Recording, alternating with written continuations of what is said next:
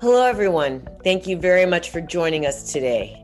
My name is Susie Gelman, and I am privileged to serve as the board chair of Israel Policy Forum. If you're joining Israel Policy Forum for the first time today, I want to welcome you. And if you are a returning viewer, let me welcome you back. With Joe Biden and Kamala Harris set to take office tomorrow, just uh, 22 hours from now, they'll be sworn in on the steps of the Capitol. Israel Policy Forum remains as committed as ever to our mission and our vision. For those who are new to us, Israel Policy Forum works to educate policymakers, Jewish community leaders, and leaders of the next generation to be informed and effective in their support of U.S. efforts to advance a viable two state outcome to the Israeli Palestinian conflict, consistent with Israel's security. To all of our supporters on today's call, thank you. For those who have not yet done so, I encourage you to make a contribution in support of Israel Policy Forum's work. In this transitional moment, our regular Tuesday video briefings continue to be a source of credible, nuanced analysis, not just for today's listeners and supporters, but also for the policymakers in Washington and for community leaders across the political, denominational, and generational spectrums individuals who downloaded these briefings more than 30,000 times last year. When you make a gift, you'll help support not just these Tuesday webinars, but also the weekly Koplow column, Israel Policy Pod, community programming, policy briefings for the Biden administration and the 117th Congress, and development of the next generation of leaders and policymakers. Please visit israelpolicyforum.org forward slash giving and make your gift today. Thank you. Now, on to today's program. As mentioned, we're on the cusp of the Biden presidency. So it's worth taking a look back on the outgoing Trump administration's impact on the state of affairs in the Middle East while evaluating the priorities of the incoming Biden administration. To help us reflect on this moment of transition, we are truly fortunate to be joined by, joined by Aaron David Miller. Aaron is a senior fellow at the Carnegie Endowment for International Peace and a, and a former State Department Middle East analyst and peace negotiator for both Republican and Democratic administrations for nearly a quarter of a century at the State Department. He is a CNN global affairs analyst and the author most recently of The End of Greatness Why America Can't Have and Doesn't Want another great president. And Aaron and I have been friends for a very long time. So it's really a pleasure to have you on, Aaron. Thank you again so much for joining us. Um, so, to kick things off, could you please help to set the stage for our audience? Broadly speaking, what is President Trump's policy legacy in the Middle East, and what will President elect Biden be inheriting? Thanks, Susie. First of all, it's an honor and privilege to be here. You're right. We've been friends for decades and neighbors. And I, I must say, I've been a supporter of the Israeli Policy Forum since its inception. Um, I've seen it under various iterations through good times and bad. Uh, and the fact that it's so relevant and so resonant under your leadership means that its message really does resonate. And even in difficult times, it's important to continue to articulate. But I must say, Susie, nobody that I know has done this job with more clarity and integrity and honesty than you have. And since clarity and honesty are two elements missing in the human enterprise, uh, I value them greatly. Um, I just wanted you to know that. It, you're you. fabulous, and so is this organization. Thank you. I, I want to talk for just two or three minutes to try to frame the issue as I see it. These are complicated issues. These are my views. I think they're tethered to a measure of experience over the years. Um, we can you can accept some of it, we can argue about some of it, you can discard the rest. But I think it's it's it's a dialogue worth having. I voted for Republicans and Democrats and uh, worked for Republicans and Democrats, and it was always one of my guiding principles that when it came to U.S. foreign and domestic policy, the dividing line for the United States should not be between left and right, liberal, conservative, or Republican or Democrat. It should be between dumb on one hand and smart on the other. And the only thing that mattered, frankly, to me is which side of the line do you want America to be on? The dumb side or the smart side? Um, the smart side, I would argue, always required, particularly when it came to foreign policy, judgment, wisdom, prudence, knowing when to act, and when not to, correlating the means and ends, and finding a realistic and realizable definition of what constitutes something that I deeply believe in, that there is something called the American national interest. And finally, finding the right balance between the way the world is and the way you want it to be, whether it's diplomacy, marriage, business. Uh, it is that balance, I would argue, where success, to the degree it can be achieved in all these fields, is to be found. For Donald Trump, in my judgment, looking back, it was evident even then, the foreign policy and national security policy of his of his administration was tethered not to the national interest or any sort of systematic effort to define what that even meant, but largely, not exclusively, but largely to a series of, of personal political interests, vanities, and egos. And in fairness, on some issues, the Trump administration got a few things right.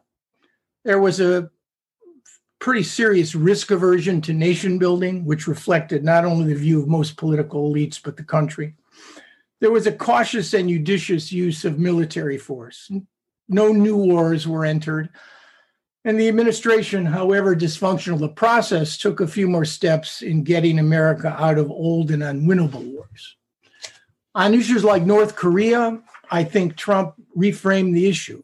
He more or less decided it was time to stop talking about North Korea and to start talking to North Korea. But he failed to build on that effort in any serious way and to create a realistic pathway to try to diffuse the nuclear issue uh, and create stability and security on the Korean Peninsula. And likewise on China. I think he called attention to Chinese transgressions. They used the term peer competitor, but even that was subordinated to his ego, his vanity, and politics, especially after COVID. And of course, um, the wholesale withdrawal from every organization, from Paris Climate to the WHO, embracing dictators, dissing allies, all of these things, I would argue, marked by and large, a dysfunctional foreign policy. In the Middle East, and uh, this is why I began with the broader view, his policies were, were a reflection of the same basic factors. They were tethered to ego, to politics, primarily to courting evangelicals, and to becoming what he sincerely wanted to be, which was the un Obama. In the case of Saudi Arabia, I've watched administrations, Republican and, and Democrats, placate and acquiesce to the Saudis, but never have I seen an administration so willing to give a ruthless and reckless crown prince the kind of latitude and margin. But it shouldn't surprise any of us. Trump followed the money, he followed the glitter, and he followed the applause. It is still a stunning fact to me that the president's first foreign trip abroad, when most of his predecessors considered going to Canada, Mexico, or Great Britain, ended up going to Saudi Arabia uh, and Israel. And speaking of Israel, I think it was clear um, that Trump administration bestowed most of the honey on Israel, a series of gifts, some substantive, some symbolic, um, and saved most of the vinegar for the Palestinians. Uh, the maximum pressure campaign on Iran was effective, certainly, in helping to destroy the Iranian economy, but it was seemingly unattached from any end state, leaving, leaving Iran free and able to move closer to developing enough fissile material to produce, produce a, to produce a weapon, include enriching Iranian um, uranium and also um, activating their advanced centrifuges. He deserves credit for sure in um, following a policy set by Obama, but putting it essentially ramping it up uh, in a campaign to defeat the Islamic State and the Caliphate, and the Abraham Accords. Um, it is true that the Trump administration jumped on a bus that had already left the station. Uh, those accords had been preceded by at least a decade of discrete contacts between Israel and the Gulf states. But I must say, and I met with Mr. Kushner, he was kind enough to see me on several occasions, but frankly, wasn't much interested in what I had to say. But he made clear in a meeting I had with him in 2017 that they were much more interested, my words here, but his thoughts, in the 22 state solution rather than the two state solution. And they devoted enormous energy to this, um, both in terms of cultivating personal relationships with Mohammed bin Salman and Mohammed bin Zayed, and again, giving the Saudis tremendous room uh, to maneuver. Um, I think it's important before we move on to, to Biden to keep in mind that Trump inherited a sort of broken, angry, dysfunctional region. I would argue there's probably not a single problem out there that had a comprehensive or, or tractable solution. So it's not as if the Trump administration uh, missed enormous numbers of opportunities. My view of the Middle East is uh, a very sober one. Uh, America is stuck in a region it can't transform.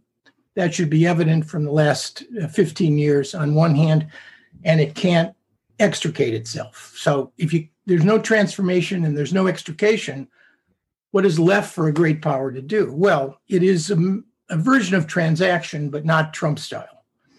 And that's going to be uh, Joe Biden's challenge as well. But Trump's real legacy for Biden is much bigger than the Middle East or on any foreign policy issue. And that is the wreckage that he's left behind and the one that will constrain, contain, and affect Joe Biden the most. If you believe Doris Goodwin, Doris Goodwin, and Ken Burns, Biden now confronts not only the greatest challenge since Franklin Roosevelt, but perhaps the greatest challenge of any president since Abraham Lincoln. And Ken Burns will now, now argue uh, a World War II kind of challenge. We are a nation that is sicker, poorer, more divided, and frankly, more delusional than at any point in time that I, I certainly remember. And, and as a non practicing historian, I, I, I, think that a, a lot of this is true. I tried to convince a millennial the other day that 1968, this was not the other day, it was a year ago before COVID, that 1968 was a worse year than 2019, a worse year tens of thousands of Americans were being killed in Vietnam.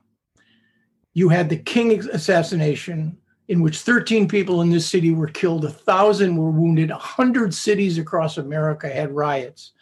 You had Bobby Kennedy's assassination, and you had Chicago, and yet then you had the election of Richard Nixon. But there was no sale.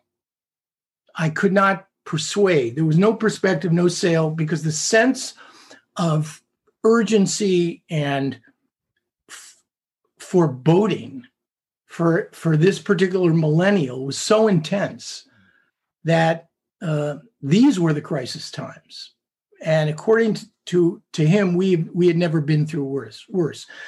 But Biden is going to confront four intersecting challenges: the greatest threat to public health since the Great Influenza of 1918, an economy that has serious structural impediments, and that has revealed serious uh, inequities and divisions, deepening divisions along racial, class, and political lines, and political dysfunction that goes way beyond a simple disagreement over policy. I don't know if you read Timothy Snyder's piece yesterday in the New York Times Magazine. Uh, you should, because he argues that post truth essentially ushers in uh, pre fascism or fascism itself. Once truth can no longer be embraced and embodied by the majority of citizens in a republic, it is open to mythology and it is open to the wealthy, the corrupt, the venal, beginning to cultivate their version of the truth. Now, we've seen this in other societies, but I'm stunned to the degree that it has now taken hold here. And what we have essentially is a galactic divide over the very essence of people's perception and conception of what reality is. And not just among people affected by social media, people who are aggrieved and alienated and disenfranchised and unhappy. The best explanation I actually have ever heard about why many people, not all, support Donald Trump is what one Palestinian said to me in the 80s when I asked him why he supported Yasser Arafat. Arafat, he says, is a stone that I throw at the Israelis every day. And that to, to a degree explains explains a lot. But it's created a situation where you have what Rand uh, called truth decay. And I don't know how you do self government when the political elites that are serving in the US Congress embrace the same mythologies and validate them uh, that millions of their constituents do. I realize the political reasons they do it, but it's it's created a, a, a, a terrible situation. I guess I'm making these these points because there is no single foreign policy problem out there or combination of foreign policy problems that create a greater threat to this republic than the problems that we face here at home. And I would argue that Joe Biden, the future of the Democratic Party in this case, and the future of the Republic rests not on what Biden will be able to do. You've been in this city, Susie, as long as I. We live inside the Beltway, and we know that foreign policy is an inside the Beltway issue. Um, and I think that that is going to create, to some degree, limited bandwidth and limited resonance as to the importance of foreign policy in judging the Biden administration, where it really will come. Now, you can do a lot of things in 100 days. You could go on an exercise program, you could learn how to program your VCR. There's a lot of things you could do. But we have to get rid of this iconic notion that somehow within 100 days, Joe Biden is going to fix America there's a lot he can do, and I, I want to maintain a real sense of optimism and confidence that he will. But the real struggle for the soul of America, as he puts it, is here, not at home. At the same time, he's created a foreign policy team that is probably the most experienced, the most passionate, the most energetic that I've seen in decades. And anyone who says to me, well, they're all Obama appointees, I don't think understands that, in fact, when a president shackled with this kind of domestic agenda wants to do foreign policy, he's going to appoint people he knows, people he trusts, people who understand how government works, so that in essence they can begin to function almost immediately. Now, will this come at the expense of creative out, the, out of the box thinking? I don't know. You have arguably, and I gave an interview to the Wall Street Journal yesterday, you have arguably seven, six secretaries of state if you count Tony Blinken. You have six humans appointed by Joe Biden that could have been the Secretary of State. Now, it's not a team of rivals, but it is a team of people who have passion, experience, and very strong views on foreign policy. And we're going to see how it's going to work. So, Biden's priorities abroad, I think it's first low hanging fruit. You do what you can do symbolically and effectively quickly. You rejoin Paris climate. You repurpose your relations, re energize your relations with the allies. You, you rejoin the WHO you create a rhetorical frame of reference which injects human rights and values, which this administration has more or less emptied out of that frame of American foreign policy. The fruit that is higher up the tree, how to deal with Russia, China, what to do about North Korea, is um, going to be much more difficult. Not because they lack the talent, but because of the structural impediments and challenges. Final point when it comes to the Middle East, it will la- largely be, in my judgment, an Iran story, because Iran is the only issue, and we can argue about this, in the entire region which could disrupt, distract, and undermine Biden's domestic priorities, in large part because it's the only issue that could trigger regional war between Israel and Iran, and the only conceivable issue that I see that could actually draw the United States in to a significant and or major conflict with Iran, which could then set into motion all kinds of financial and economic problems that would affect Europe. Uh, and even while we're freeing ourselves from Arab hydrocarbons, the rest of the world has not, is not. Uh, on Israel Palestine, I think you know my views. There's a lot Biden can do. in several different areas. We can talk about that. But I think for the foreseeable future, just to conclude, we're going to be operating in a space sandwiched between a two state solution that, in my judgment, still, I don't care what anybody says, is too important to abandon on one hand, but on the other, simply too difficult and too fraught with obstacles to implement on the other. Now, how you manage that space and whether it could change, that's what we don't know. Well, I'd like to drill down on some of the points that you articulated, Aaron. Um, starting with this, given the range of issues the Biden team will have to confront, and I think you laid them out pretty clearly, from the Iran nuclear program and possibly re entering the JCPOA to the U.S. relationship with Saudi Arabia, how do you think the new administration will prioritize or not prioritize the Israeli Palestinian conflict?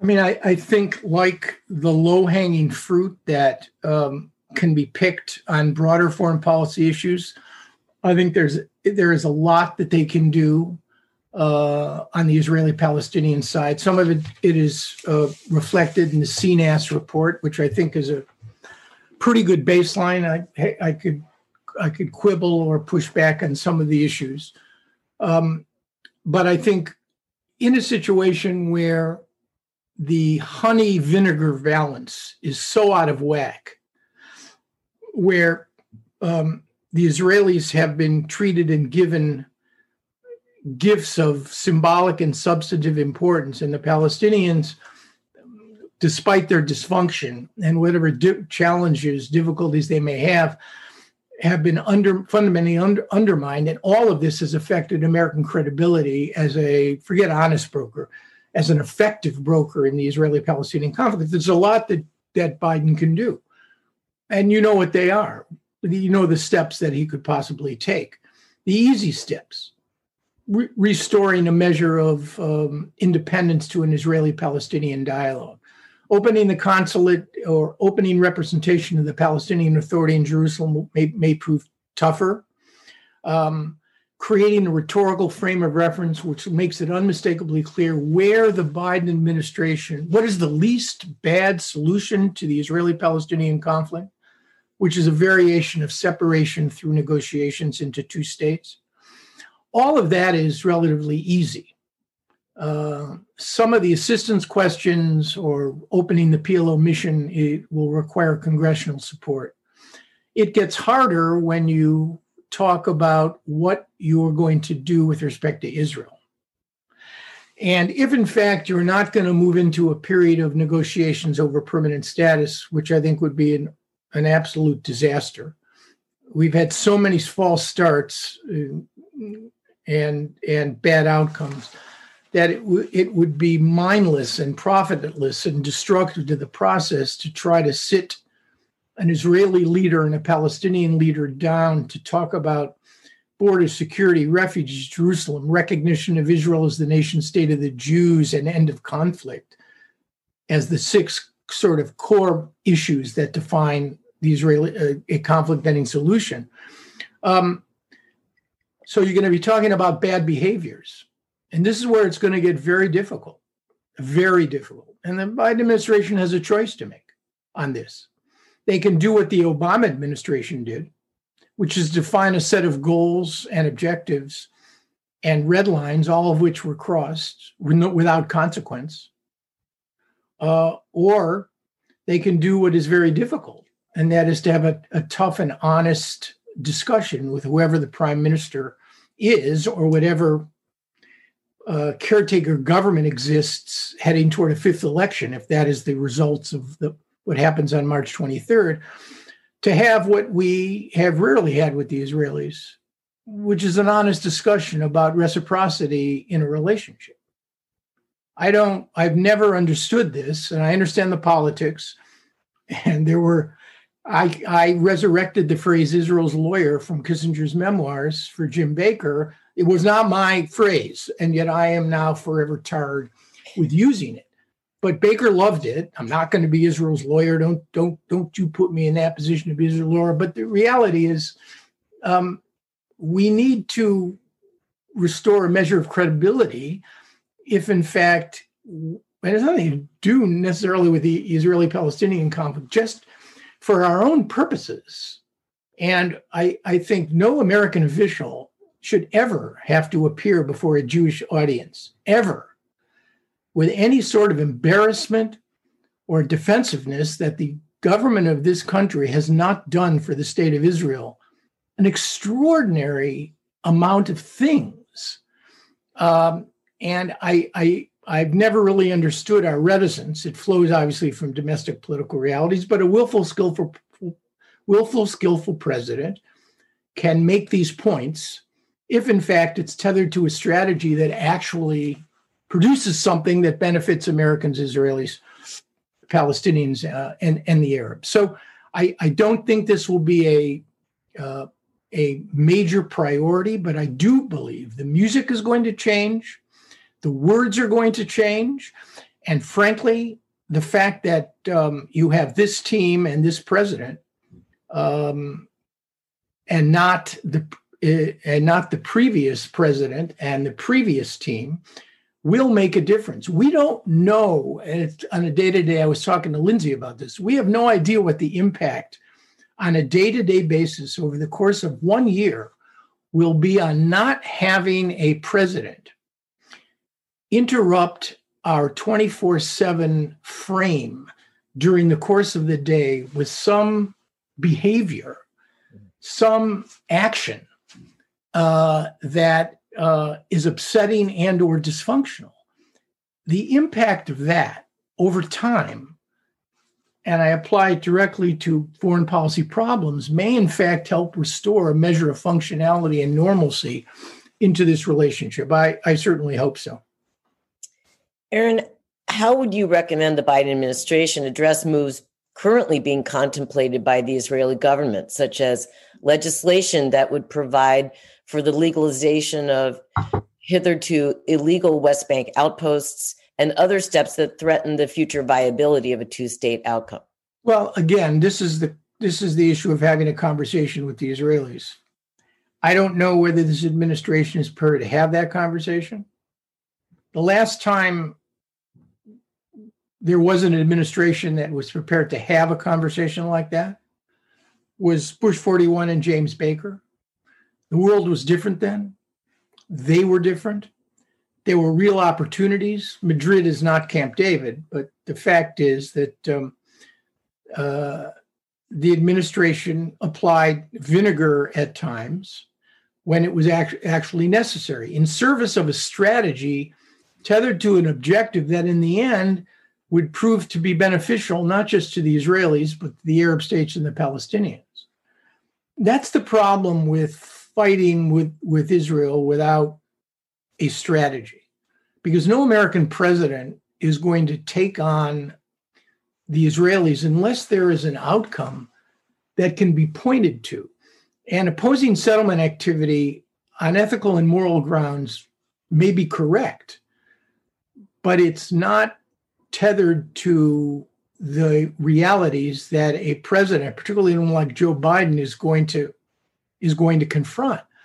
But they'll have to make their decision. All I would I would plead for them to them if you're going to come out with a set of tough-minded talking points with respect to what you will accept with respect to Israeli behaviors on the ground, please do it only if you are prepared uh, in a, a functional and measured way to make good on those red lines. And I, I won't answer that question for the Biden administration. I think there needs to be more reciprocity, frankly, injected into the US Israeli relationship.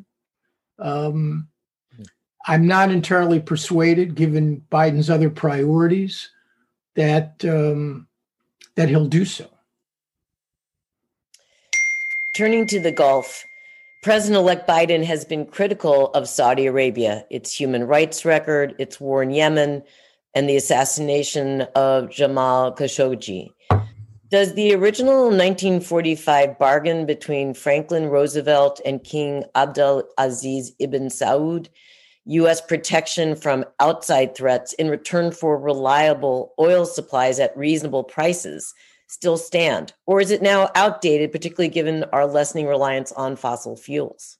It's broken down. Uh, and that isn't a function of the Trump administration. Although, as, as I mentioned, there's a degree of acquiescence and obeisance that Trump has um, has a lot has has practiced that uh, is essentially we've allowed a reckless and ruthless monarch to understand uh, to undermine both American interests and values. I'm not call you know like Lehman Brothers, maybe the U.S. Saudi relationship it really is too big to fail.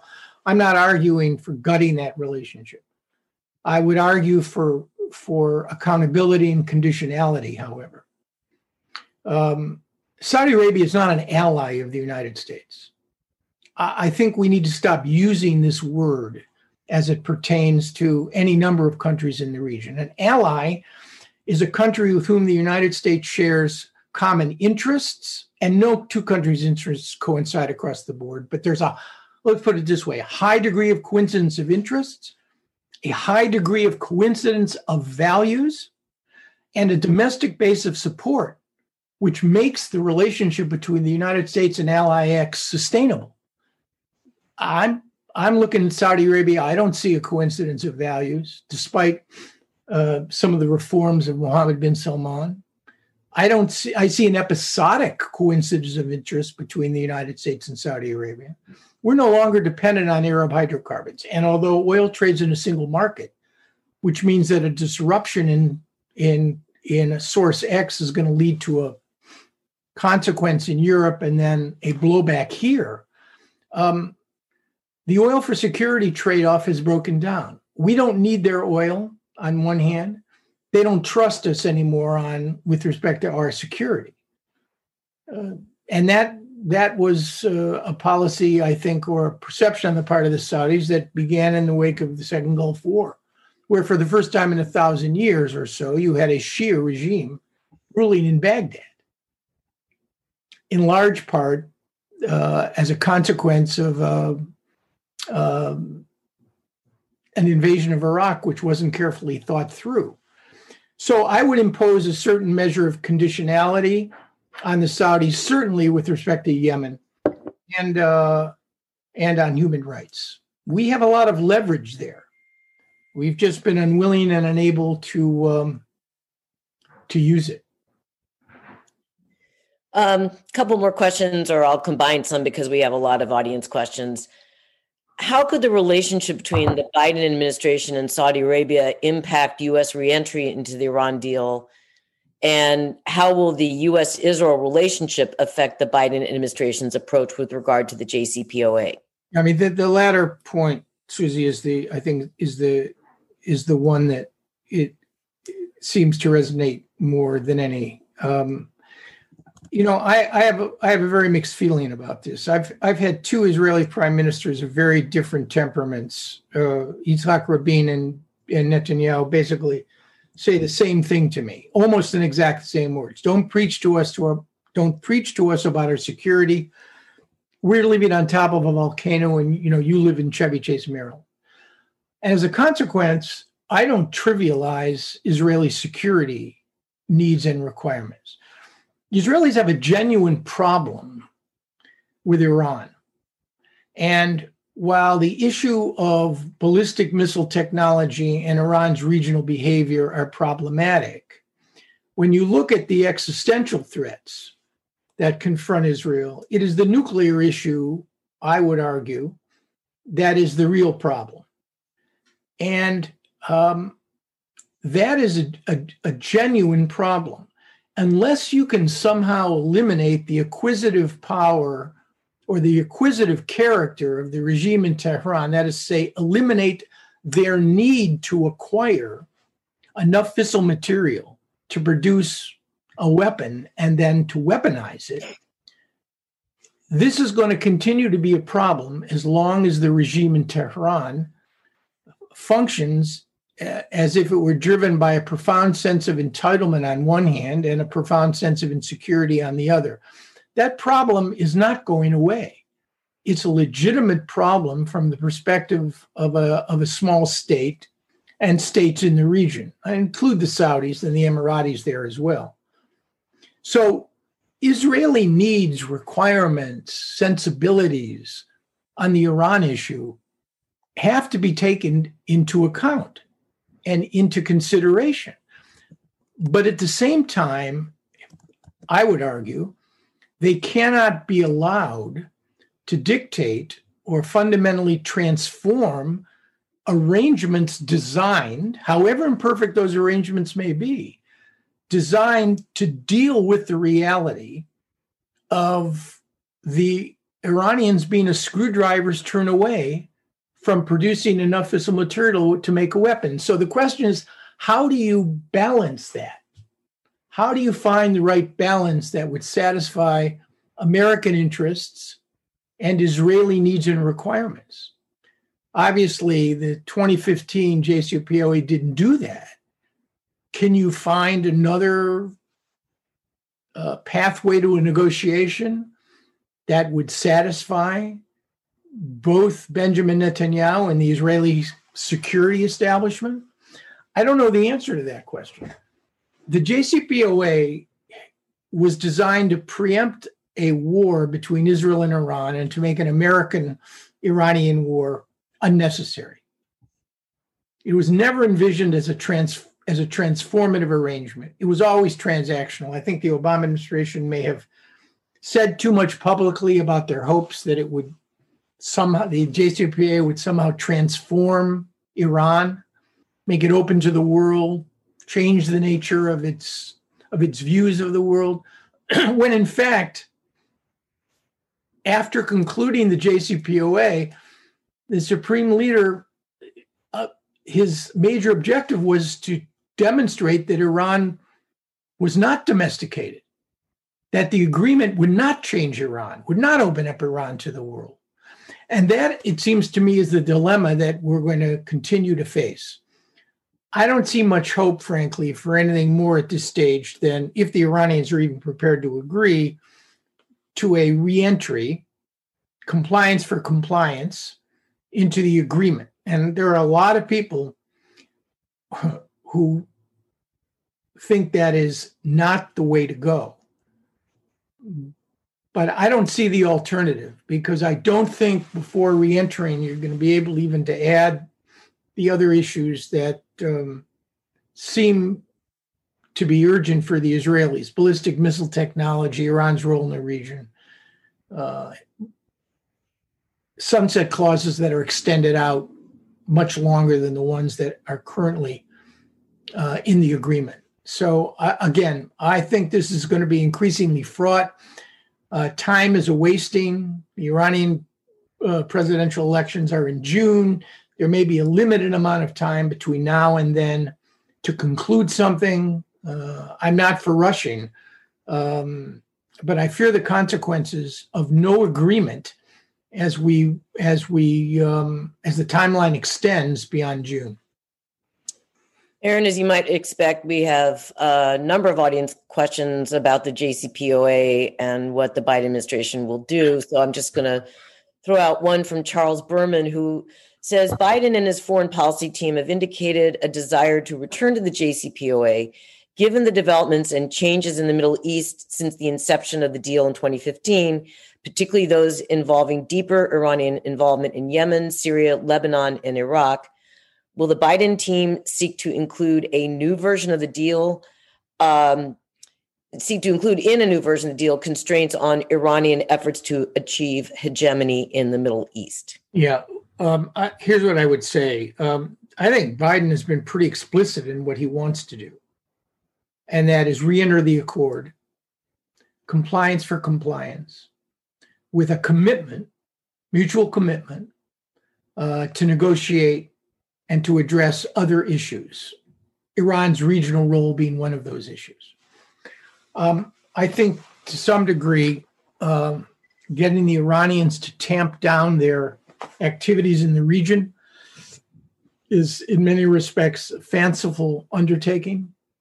Um, I don't believe Iran is capable of achieving hegemony in the region. Uh, I think the power of demography and geography in places like uh, Syria and Iraq and even Lebanon, give Iran inherent, advantage, inherent advantages to maintain a certain degree of influence in the region. I think between the Russians and the Israelis in Syria, uh, they have served to a large extent to constrain Iranian behavior. Uh, and, I, and again, I feel very strongly about this. Israel, I've, and I've never looked at the Israelis in any other way. Israel is not some sort of, is not a piece of driftwood sort of floating on a turbulent sea. I mean, it's an extraordinary country with remarkable agency. And what I mean by agency is not just the power to produce an extraordinary society uh, in art, in music, in science, in philosophy, in startups, but to project its power in the region in a way that it is actually more successful as a local regional power than we could ever be in constraining Iran's regional role. And I don't, I've never, I've never really understood the, and, and the Israelis, for obvious reasons, uh, whether they're exaggerating the threat of Iran or whether or not they're simply using using it as a talking point to make a point. The Israelis are quite successful uh, in these endeavors they've avoided or preempted uh, what would be, I think, a war they want to avoid with Hezbollah since 2006.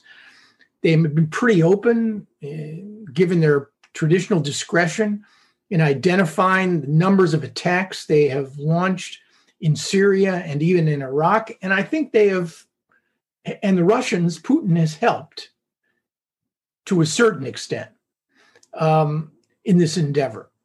So I, I, I think if again, I'll return to first principle. It is not ballistic missile technology, and I do not think it is Iran's regional role. And I know there are people who fundamentally disagree. That are the uh, that create, you know, what King called the fierce urgency of now. It's the nuclear issue, and it's the nuclear issue that needs to be addressed. I see zero possibility of getting Iran to give up its influence and its desire to expand that influence in, in Shia communities in the region, uh, or to give up its ballistic. They may be prepared to accept constraints on their ballistic missile program, but if they did that, and they agreed to sunset clauses for another 30 years, and they abandoned their role in the region, you wouldn't have the same country. It would be a different country. And I don't see how, with this regime, repressive, authoritarian, serial human rights abusers, executing more people every year than China, any other country than China, I don't see how you you fundamentally alter the character of that regime without changing it. And I think those efforts, frankly, um, uh, having the well, in the early '50s, it was a different story, but they've proven it, we're not very good at this anymore. And frankly, I'm I'm not I'm not sure it's it's worth it's worth trying.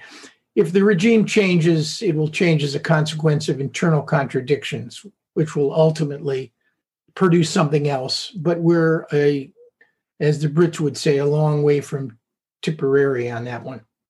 So just to follow up with this uh, line of of of your thinking, are you saying that unless there's regime change in Iran, you don't see that the likelihood of re-entering the JCPOA and even more uh, coming to ter- getting the Iranians to agree to terms that would be considered more favorable, like extending the sunset, dealing with the ballistic missile issue. You're saying you don't really think that's likely to happen with the current leadership in Iran? I think it's highly unlikely. And I, because I, I, thought the other day, what did it, what is it that we would have to give, in essence, if we wanted the terms of the JCPOA changed or added on? What would we have to give the Iranians to get them to uh, pull back um, constrain Revolutionary Guard activity in in Yemen, uh, in Lebanon, in Syria and Iraq, what would it cost us? I mean, nothing in a negotiation is for free. You know, negotiations like good marriages survive because they're based on a balance of interests. Each party gets what it needs, uh, or even if the relationship continues, frankly, it's not terribly healthy or worthwhile. And with Iran, it's just, it's just it, they will not concede what it under this regime, in my judgment. And by the way, it's moving from a regime dominated by clerics to a regime dominated by a military establishment and a, revolu- and a Revolutionary Guard Corps. What that's going to mean for further negotiations with the United States, I don't know. But I don't have an answer. That's the problem. And I recognize the inadequacies, inadequacies and the flaws and the imperfections in the current JCPOA. And I'm just thinking about the divisions in the Jewish community in the summer of 2015 over the JCPOA and and going down that road again is not a prospect that I think any of us on this call would look forward to. Um, let me switch to the Gulf. Uh, Eli Nierenberg, what are the prospects for Joe Biden giving incentives to Arab states to normalize with Israel? So Trump got the UAE F 35s and Sudan economic aid. And of course, we know with Morocco, there's this recognition of the Western Sahara, which flies in the face of decades of US policy. Um, is Biden willing to do something similar for Oman, Indonesia, or other potential targets for normalization? And something we've talked about on many of these calls the potential for an arms race in the Middle East. Look, I don't think the Biden administration the Biden administration is going to inherit two peace processes. One is fundamentally flawed and right now dysfunctional. That's the relationship between Israelis and Palestinians. The second peace process, based on the Abraham Accords, um, is functional. It represents a, a, fundamental change in the priority of Arab regimes, maybe not publics, but the regimes themselves. It's a fear of Iran, rising Iran, and transnational Sunni jihadis. It's tremendous frustration with the Palestinian issue. And it's a desire to position themselves in Washington and to see what they can extract from an administration Sadat made it unmistakably clear that the road to Washington lies through Jerusalem. Hussein and King Hussein, in an effort to regain his influence here uh, in the wake of the impression that he was supporting Saddam Hussein, basically made the same calculation. And these, Bahrain, the Emirates, Sudan and Morocco also understand or understood during the Trump administration that the road to Washington influence and what I call off the table benefits, F 35s, off the terrorism list for the Sudanese, F 35s to Emiratis, and recognition of Moroccan sovereignty over the Western Sahara were things that could be extracted from an administration who wanted to encourage the Abraham Accords. Um, so I think the Biden administration will need to do more than simply play at encouraging the process of Israeli uh, Arab state uh, reconciliation. It's real, it's extraordinary. I know there are people who believe it is it is a terrible thing um, because it validates the prime minister's notion of peace for peace. But since it's so hard to get anything done in the Middle East, I I think that the Trump administration, even though their transactional approach to this issue, uh, in many respects, was not responsible, particularly with the issue of recognizing Western Sahara, um, sovereignty over the Western Sahara. Um, the Biden administration is going to have to, again, try to encourage this process. Do I believe that they will pay for Arab uh, Arab state Israeli normalization? In the way the Trump administration did? Uh, no, I don't. Particularly if it violates American policy, and uh, the Biden administration is going to have is going to have decisions to make. When asked after Secretary of State Blinken's confirmation, when asked, "Do you recognize America's uh, recognition of Israeli sovereignty over the Golan Heights?" What does Mr. Blinken say?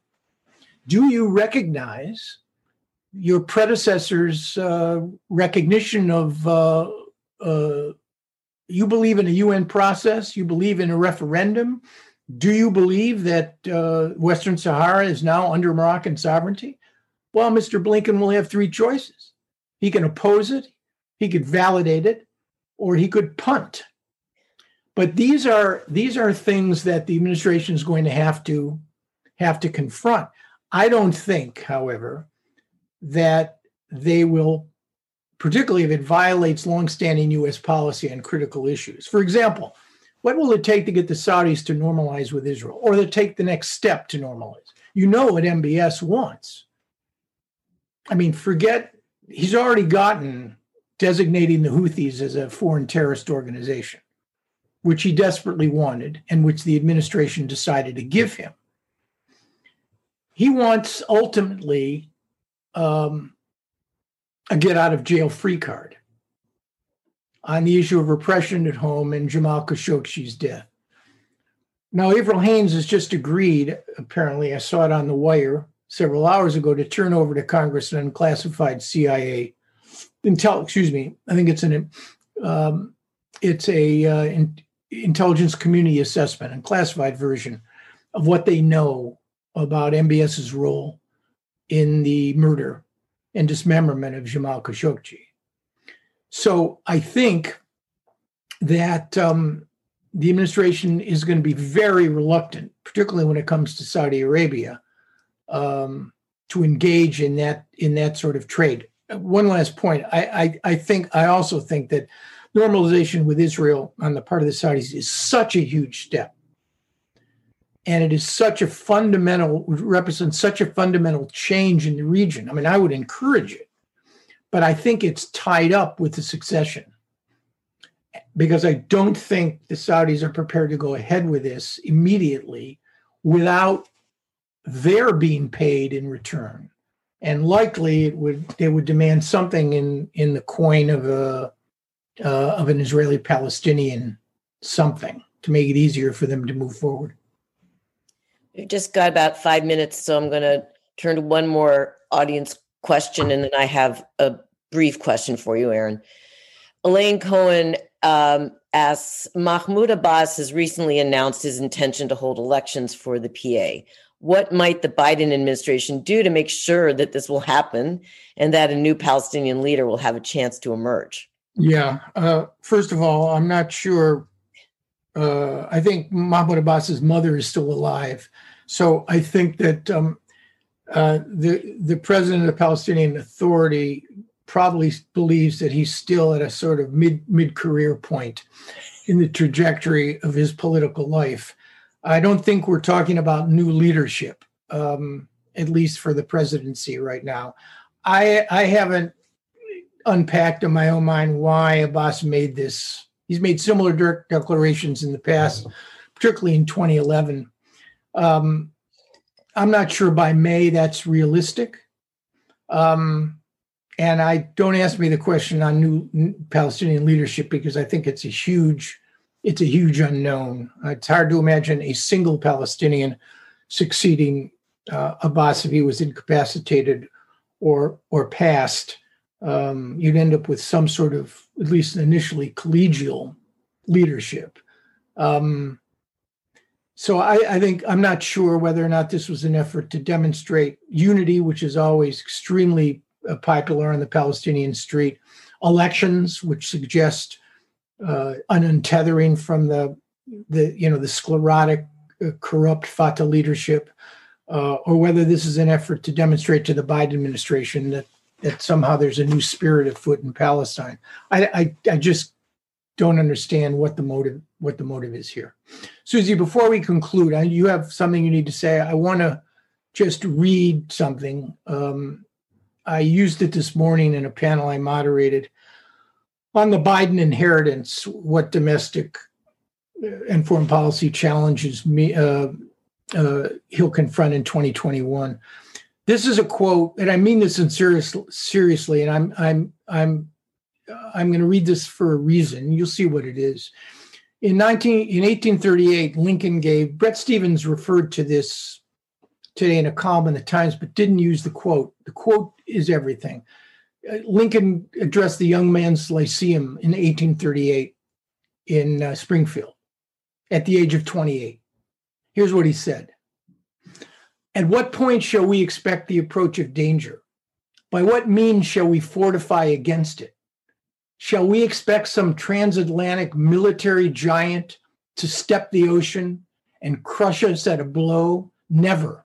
All the armies of Europe, Asia, and Africa combined, with all the treasure of the earth, our own accepted, in their military chest, with a Bonaparte for a commander, could not by force take a drink from the Ohio or make a track on the Blue Ridge in a trial of a thousand years. At what point then is the approach of danger to be expected? I answer if it ever reach us, it must spring up amongst us. It cannot come from abroad. If destruction be our lot, we must ourselves be its author and its finisher. As a nation of free men, we must live through all time or die by suicide. That's pretty profound. Um, I think we should end on that. Um, that's all the time we have today. But Aaron, we're definitely going to need to have you back because we had a lot of questions, and I had a lot of questions we didn't get to. Um, so thank you so much for taking the time to speak with us. Really appreciate it. Thank you. Uh, once again, I want to thank our supporters who are with us on today's call. Your generosity makes programs like this one possible. So, again, if you've not yet done so, please consider making a contribution today at israelpolicyforum.org forward slash giving. Thank you all so much for joining us today. Once more, I encourage you to subscribe to our podcast, Israel Policy Pod, sign up to receive the weekly Koplow column in your email inbox, and visit our website to access recordings of our previous briefings. Stay tuned uh, for an announcement regarding our next video briefing, which will take place next Tuesday, January 26th at 2 p.m. Eastern, 11 a.m. Pacific. Um, our next briefing will feature David Halbfinger, who is just ending his tenure as the head of the New York Times Jerusalem Bureau. Uh, so remember, if it's Tuesday, it's an IPF webinar. And again, thank you everyone for joining us um, and happy inauguration. Thanks all.